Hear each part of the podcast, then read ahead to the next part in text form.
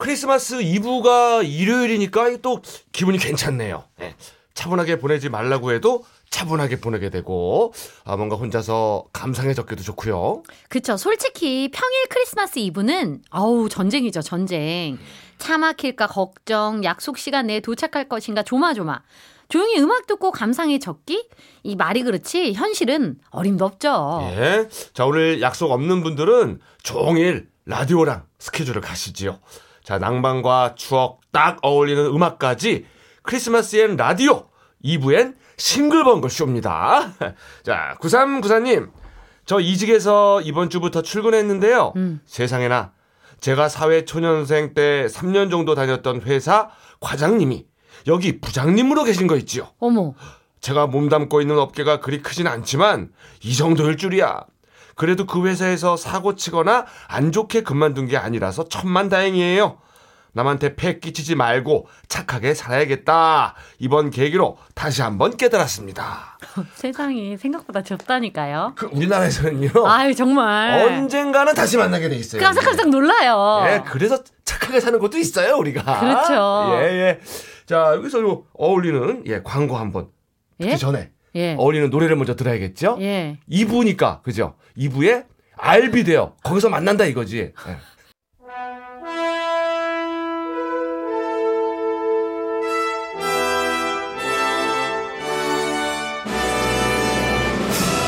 주말엔 명화만 있었던 것이 아니다. 명화 말고 명곡, 시간이 흘러도 빛나는 노래가 있다. 일요일 오후에 떠나는 노래나들이 주말에 명곡! 명곡!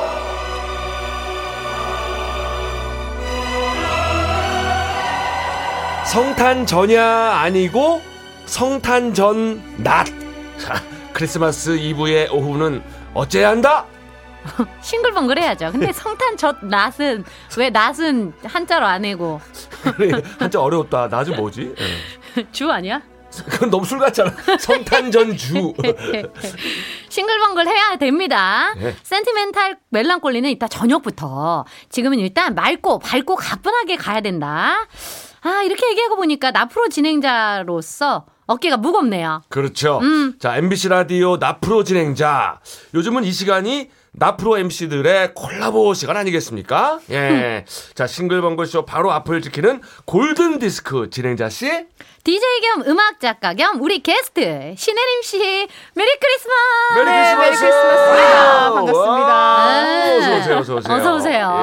예. 이제 우리가 저 신혜림 작가님 오시면은 거의 공식 질문이에요. 아, 자, 이번 주 저 골든 디스크 어땠습니까? 네, 뭐 골든디스크도 무사히 이번 주 잘 마쳤고요. 음. 아니 그리고 요즘에는 그 뭐 우리 이윤석 DJ나 신지 DJ가 조금 이렇게 일찍 오시면 항상 인사해 주시고 오늘 방송도 너무 좋았다 이렇게 얘기를 해 주시고 그래 가지고 제가 기운을 진짜 많이 받고 있어요. 네. 아직. 앞을 잘 안 보더라고. 내 들어가서 인사를 몇 번 갔는데 아, 바닥만 보고 있어 가지고 저는 밖에 계신 제작진분들한테만 인사를 네, 네, 맞아요. 잔뜩 그래서. 신지 씨가 아까 왔다 갔어요라고 제가 계속 이제 원고 보고 있고 시간 체크하고 있고 이러느라고 앞을 잘 못 보게 되더라고요, 아직은. 저도 아직도 앞을 잘 못 봅니다. 저도 그래요. 이윤석 씨는 앞으로 계속 못 볼 것 같고 아, 그렇군요. 우리 작가님은 또 금방 보지. 아, 본방 보셔야 돼요. 네. 예, 나는 신지가 있으니까 괜찮거든. 혼자 계시니까. 그러니까요. 예. 자, 어쨌거나 나날이 좋아지고 있습니다. 예. 자, 이번 주 주제는 왠지 또 알 것 같은 느낌. 크리스마스 이브 캐롤 특집? 네, 그렇습니다. 예. 크리스마스 이브잖아요. 아, 이제는 진짜 그냥 캐롤을 안 들으면 너무 아쉬운 딱 그 시기가 와버렸기 때문에 맞아. 오늘 주제는 고민하지 않았어요. 음. 그런데 문득 우리나라에서는 언제부터 캐롤을 들었을까? 그게 좀 궁금해지더라고요. 오. 맞네. 사실 캐롤은 지금 뭐 어디서나 들으실 수 있지만 응, 이런 음악의 역사는 또 주말의 명곡에서만 들을 수 있잖아요. 그렇죠. 그래서 오늘은 우리나라에서 언제부터 캐롤을 부르고 즐겨왔는지 우리 캐롤의 역사와 함께 크리스마스 음악들을 좀 만나보려고 합니다. 오, 오, 그렇지. 캐롤의 역사인 우리나라. 이거는 정말 신혜림 아니면은 아무도 안 해주죠. 응. 어, 진짜 세상 궁금하긴 합니다. 네. 우리나라에서 캐롤이 들린 건 사실 한국 기독교가 들어오기 시작하면서부터 그래서 일제 강점기부터 정도로 생각을 하고 있습니다. 어허. 근데 그때는 캐롤이 막 모두가 이렇게 즐기는 음악이라기보다는 약간 찬송가의 이미지가 좀 더 강했었다고 해요. 오. 그래서 종교적인 음악이구나 뭐 그렇게만 생각을 했었는데 우리나라에서 캐롤을 처음으로 레코딩한 가수가 있었습니다. 무려 20년대였고요. 사의 찬미를 불렀던 윤심덕 씨가 네, 우리나라에서 최초로 캐롤 녹음을 했었대요. 야, 아. 20년대? 사의 찬미를 발표하고 2개월 뒤에 1926년 10월에 파우스트 노엘이라고 써진 이제 음반을 발표를 하는데요. 파우스트. 그쵸. 무슨 괴테 거 아니에요? 네, 파우스트가 first의 일본식 발음을 한글로 음. 이렇게 적은 거였대요. 네. 그 고전 크리스마스 캐롤 First Noel 있잖아요. 음. 노엘. 네, 네, 네. 네, 그 노래를 우리나라 말로 번안해서 윤심덕 씨가 이렇게 녹음을 했고 현재까지 발견된 우리나라의 최초의 캐롤송으로. 남아 있습니다. 네. 근데 지난 2015년에 이 음반이 KBS TV쇼 진품 명품에 나왔었대요. 음. 그래가지고 1천만 원의 강정가를 받았었다고 했는데 와. 천만 원. 네, 그러면서 이제 아 그 음반이 아직 남아 있고 윤신덕 씨가 노래를 했었고 이런 것들이 많이 알려졌다고 하더라고요. 어, 엄청 가치 있는 거지. 네. 야, 신기하네요, 진짜. 음. 자, 그러면은 1920년대부터 불렀던 캐럴. 처음에는 이제 막 즐긴다기보다는 교회에서 부르는 찬송가 느낌이었는데 이제 대중화가 언제부터 됐을까요? 사실 이제 20년대에 이렇게 처음 녹음을 한 뒤로 30년대에도 현재명을 비롯한 클래식 음악가들이 캐롤을 취입한 적은 있었다고 해요. 근데 음, 음. 그때까지도 캐롤이 막 대중화되진 않았었는데 음. 사실 캐롤이 대중화되는 데에는 음악보다 사회적인 제도가 더 큰 역할을 했습니다. 음. 이 크리스마스가 법정 공휴일로 지정된 게 1949년부터였다고 아. 해요. 그런데 사실 이거보다 더 중요했던 게 1953년이라는 이 해였는데요. 예. 네. 사실 그때 우리나라에 야간 통행 금지가 있었거든요. 네. 있었죠. 통금. 네, 그쵸. 그래서 12시만 되면 다들 이렇게 통금이라고 들어가라고 하고 길거리에 있으면 벌금 물고 그랬었잖아요. 그랬죠. 그런데 1953년부터 크리스마스 이브에 야간 금 야간 통행 금지를 풀어준 거예요. 아, 크리스마스 이브에는 네, 이브에는 어 너무 신나. 그날은 밤새 놀아도 된다. 어머 어머 신나라. 아, 무조건 놀아야지. 그날. 그쵸. 무조건. 예. 난리 나겠죠 아마. 그럼, 그럼, 그럼. 네, 그래서 공식적으로 밤새워서 길거리를 돌아다닐 수 있었던 날이 크리스마스 이브였던 거예요. 아. 그래서 이때부터 크리스마스가 약간 종교적인 의미를 넘어서서 아 이때 밤새울 수 있으니까 우리 그때 송년회 하자. 어. 약속 다 잡았겠죠 그날로. 그랬구나. 네, 그러면서 연말 막 이런 분위기랑 다 같이 섞이는 바람에 크리스마스는 모두가 즐기는 축제가 됐고요. 음흠. 그러면서 캐롤송의 수요가 급증하기 시작했다고 아하. 합니다. 그때 또 기분 내야 되니까. 그치. 네, 네, 그쵸. 네, 네. 길거리에서 흘러야 되니까. 또 그때 당시에 해방 이후에 미군을 통해서 해외 캐롤들, 뭐, 빙 크로스비의 White Christmas라든가 이런 음악 들이 막 들어오면서 사람들이 캐롤에 또 익숙해지기 시작한 거예요. 아. 그러면서 이제 가수들도 자연스럽게 캐롤 음반을 내면서 크리스마스 음반 시장이 막 커졌다고 합니다. 야, 나 이제 오늘 미스테리가 풀린 게 사실 전 국민이 이제 크리스찬은 아닌데도 네. 크리스마스 이브가 되면 막 들뜨고 기쁘고 그런데 왜 맞아요. 그랬나 했더니 합법적으로 온라 있으라고 해줬으니까. 해줬으니 얼마 신나. 안 들뜨고. 배겨. 어이구 너무 신나지. 그쵸, 그쵸. 어. 야, 그렇게 밤의 낭만과 결합돼서 더 탄력을 받은 캐럴. 대중화가 된 뒤부터는 어떤 가수들이 불렀을까요? 사실 그냥 당대 최고의 가수들은 다들 캐롤 음반을 내거나 아니면 편집 음반에서 노래를 한 곡씩은 불렀다. 음. 그렇게 말씀을 드릴 수가 있는데요. 특히 우리나라 경제 개발이 본격화된 60년대부터는 경제 상황이 좀 나아지니까 캐롤 음반 수요도 더 늘어났고 백설희, 이미자, 패티김, 와. 배호, 하춘화 뭐 수많은 가수들이 크리스마스 음악 시장에 뛰어들었습니다. 음. 심지어 힙5 같은 록밴드도 전통적인 캐롤을 당시 유행했던 사이키델릭 록하고 막 어머나. 이렇게 결합을 한 그런 앨범을 내기도 했었대요. 음. 네, 오늘은 그 중에서 이미자 씨가 부른 고요한 밤 준비했는데 와, 이거 너무 궁금한데? 그렇죠. 이게 캐롤이어서 그런지 다른 히트곡에 비해서 좀 맑은 느낌으로 이렇게 부르셨더라고요. 한번 들어보시죠. 예, 오. 귀한 음원입니다. 아, 이미자 선생님의 캐럴 어떤 창법으로 불렀 을지도 너무 궁금하고 고요한 밤 이미자 그 느낌이 묘하네요.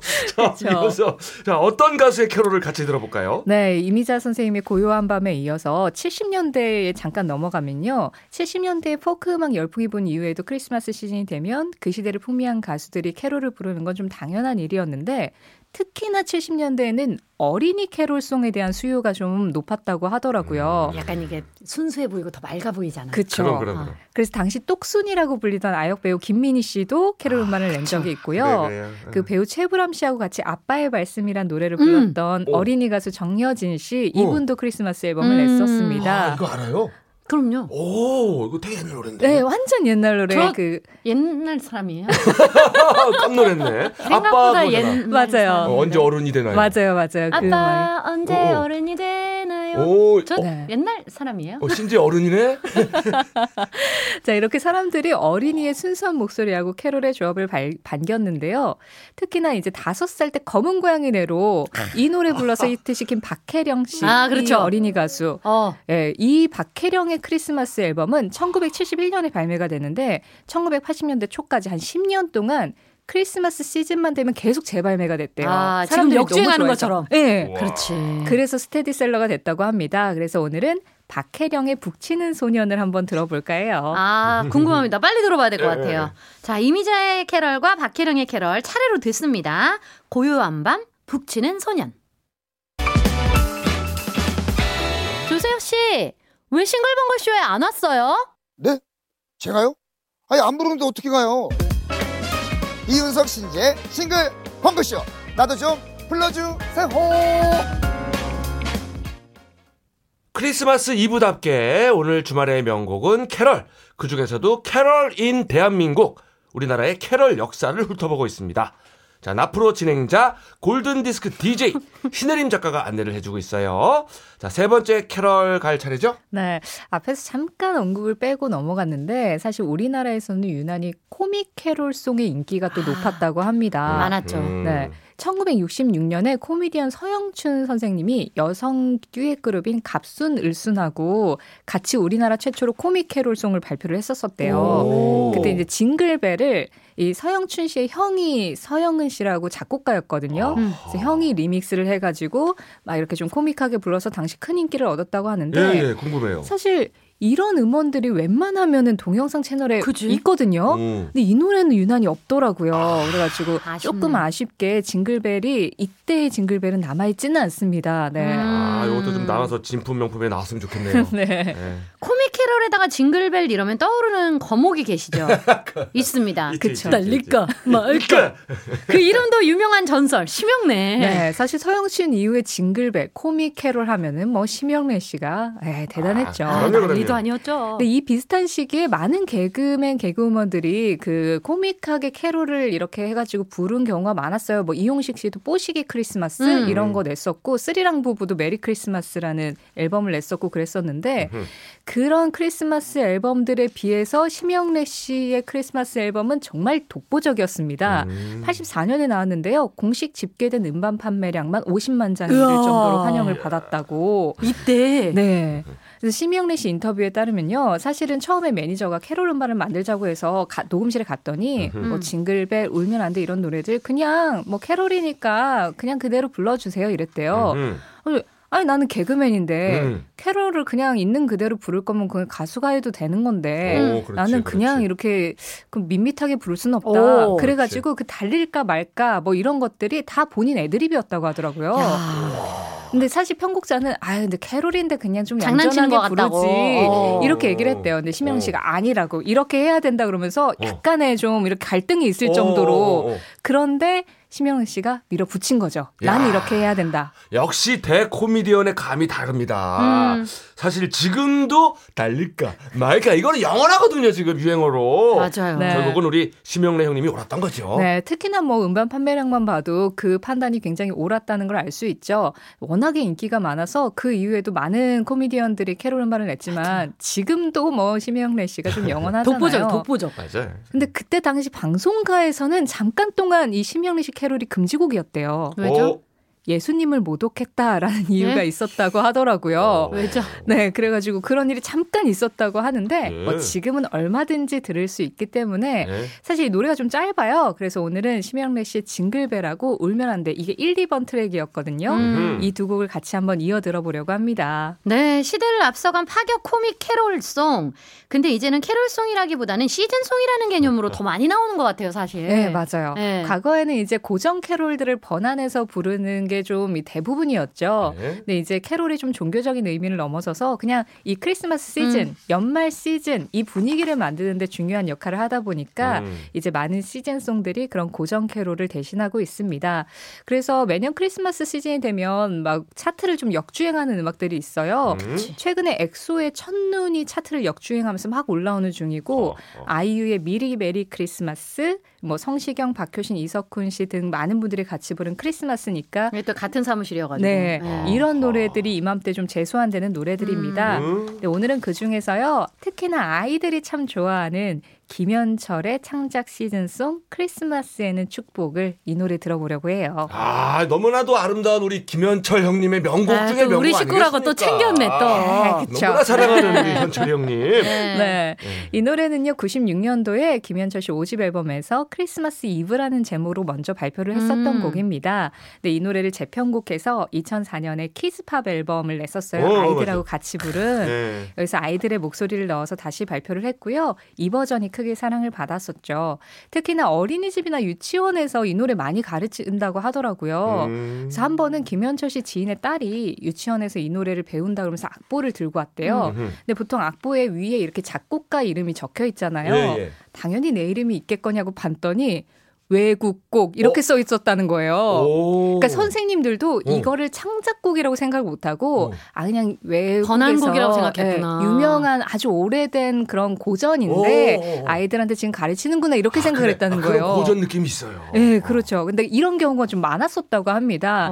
김현철 씨가 그럴 때마다 그냥 웃어 넘기면서 음. 이 노래가 뭐 사람들이 누가 만들었는지 몰라도 진짜 오래 사랑받는 클래식이 되면 좋겠다 이렇게 얘기를 하시긴 했는데요. 네. 그렇지만 이 노래는 음. 정확하게 천재 작곡가 김현철이 직접 창작한 음악이고 그렇죠. 한 20년 정도 된 음악이라는 걸 다시 한번 확인을 시켜드리겠습니다. 현철이 오빠 날까요? 우리가 이렇게 천재 천재 하는 거야?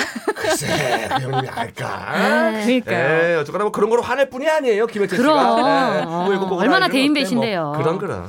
자, 이렇게 해서 세상 우리 가요계의 캐럴 역사를 정리해 보니까 저희가 덩달아서 뿌듯해지는데요. 이것은 다 골든 디스크 DJ 신혜림 작가님 덕분이죠. 그렇습니다. 아, 끌어주고 밀어주는 나프로의 콜라보 우리 신혜림 작가님 보내드리면서 캐럴 명곡 이어서 듣습니다. 아, 제가 소개를 하면 예. 이걸 하고 예. 가야죠. 예. 네, 예, 아유, 예. DJ 분들이 소개할 걸 또 기다리고 있었네요. 아 그런 거예요? 뭐 약간 소홀히 하는 거 아니죠, 저 프로? 아 닙니다. 제가 여기서는 게스트라고 자꾸 저를 세뇌를 시켜가지고 예, 예. 제 잠깐 DJ 미를 좀 뽐내 보겠습니다. 예, 예. 네, 심형래의 코믹 캐럴 징글벨 울면 안 돼 붙여서 듣고요. 김현철의 크리스마스에는 축복을까지 갑니다. 저도 가겠습니다. 안녕히 안녕하세요. 네, 고맙습니다. 이윤석 신지의 싱글벙글쇼 이제 마칠 시간입니다. 아, 이 낮 캐럴 괜찮네요. 들으니까 분위기 있고. 아, 캐럴은 언제 들어도 좋죠. 네. 그 캐럴 들으니까 정말로 크리스마스 느낌이 납니다. 예, 아주 마음이 푸근해지네요. 네, 마지막 곡으로 이승환 크리스마스에는 준비했어요. 이 노래 들으면서 저희도 인사드립니다. 이윤석 신지의 싱글벙글 쇼 내일도 싱글벙글 싱글벙글 하세요.